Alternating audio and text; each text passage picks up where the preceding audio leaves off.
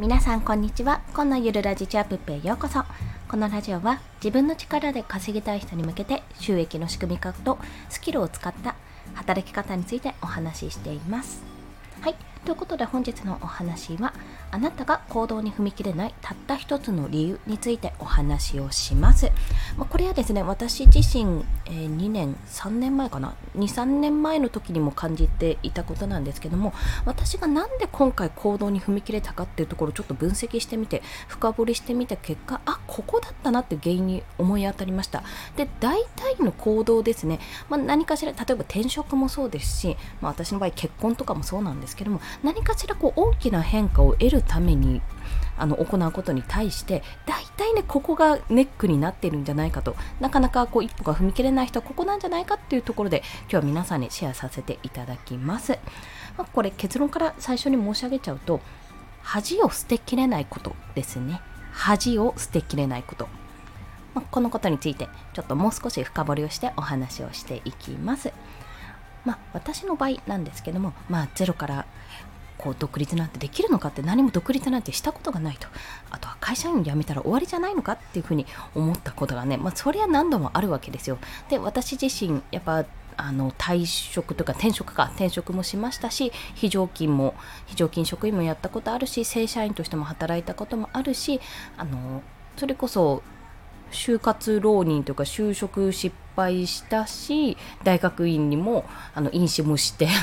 したんですけども失敗したしというようなまあいろんな経験がある中で、まあ、それこそ転職も経験があるっていうこと自体がなかなか私の中でアドパンアドバンテージかなが高いとは思っていたんですけどもそれでもやっぱり自分でフリーランスをやろうって思ってはいてもできなかったわけなんですね。でそれはなぜかというとやっぱり恥を捨てきれなかったんです。このいい年してとかいい大人がもう子供もいる大人がいきなりゼロから始めるなんてできるの？っていう、まあ、自分の中の常識とか、まあ、固定概念とか自分の中にあるこう世間の目みたいなところでいやできるわけないじゃんとかあなたにそんな実力はないでしょとかそういうのはずっとそういった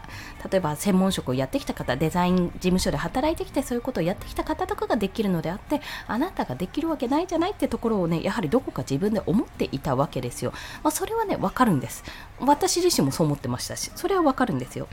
あとはま失敗したらどうしようってね。私の場合やっぱり独身の時だったらまあ最悪降りかかるものって全て自分なので最悪自分で責任を取ればいいんですけど今回子供もいるしなんか下手にね借金とかするんじゃないかとかそういうふうな不安をやはり感じるわけなんですよね。じゃあ、まあ、これは1度目の3キロの時はそう思って結局職場復帰を果たしたんですけどもまああの職場復帰もしたことがなかったから、まあ、それもやってみようってことで、まあ、やってみたんですけども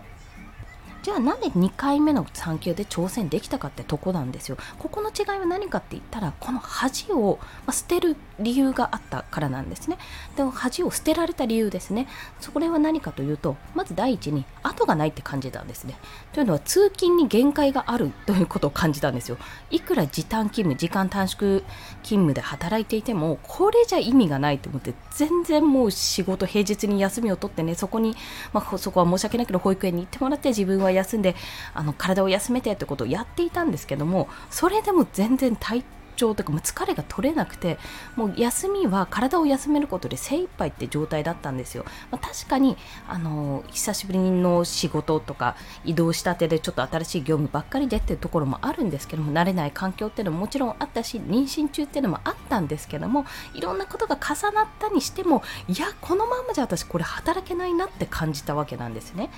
でそこから、まあ、私このままじゃ無理って感じたってことは自分で環境を変えなきゃいけないと。ね、近場に移動いやでもここも割と家から近い方だしなと。まあそれでも通勤1時間もかかるんですけどっ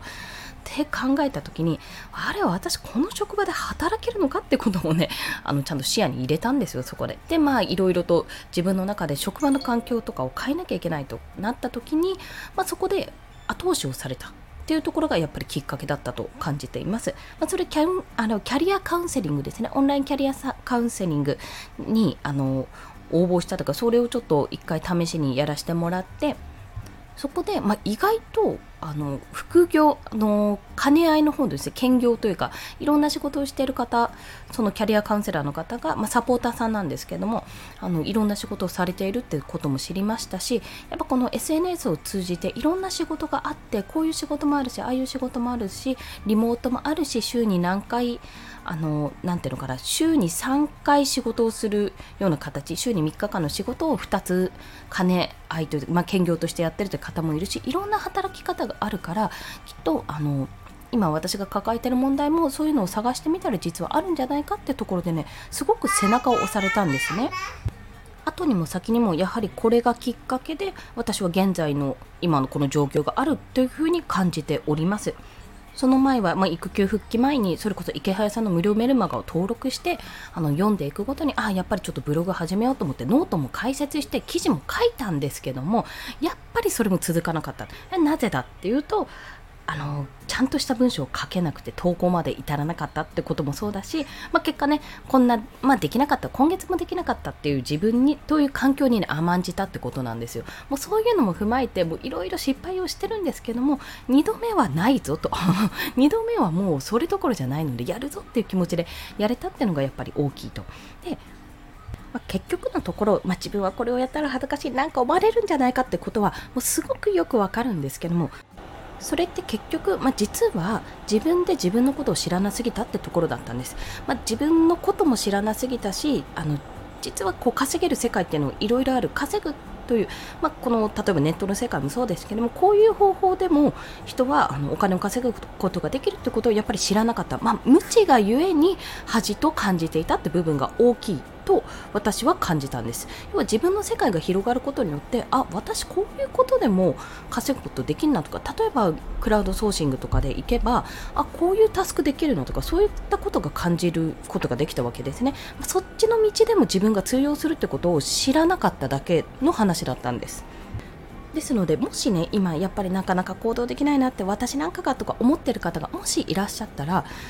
もしかするとそれはもしかするとですよ。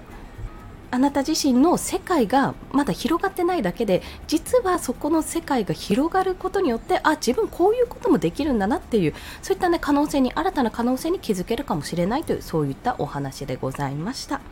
ということでですね、本日はあなたが行動に踏み切れないたった一つの理由についてお話ししました。この恥を捨てきれてないってことですね。この恥というのが、もしかすると自分が知らない世界をあの持っていてね自分がまだまだ世界の広さを知らなくて実はその世界の広さを知ることであ自分ってこんなこともできるんじゃないってことに気づくかもしれないというそういったお話でございました。そして今日の合わせて聞きたいは、まあ、そんなあの私も一番最初にね見たは購読はしたものの全然ちょっと行動に移せなかったけど今本当に私のバイブルになっている無料メルマガ池原さんの無料メルマガのご紹介をします、まあ、これは何度もご紹介しているので皆さんご存知かもしれないんですけどもとにかく自分分で商品を作る、まあ、自分でメディアを作ってそれを発信するっていうことをですねあの大前提で、まあ、そちらを中心にあの自力で稼ぐ方法について本当に無料でこう2日に1遍かな送ってくれるのでこれはぜひ読んでいただきたいです。で1年間って書いてあるんですが1年以上続くのでもういろんな最新情報も得られますしよろしければお試しください。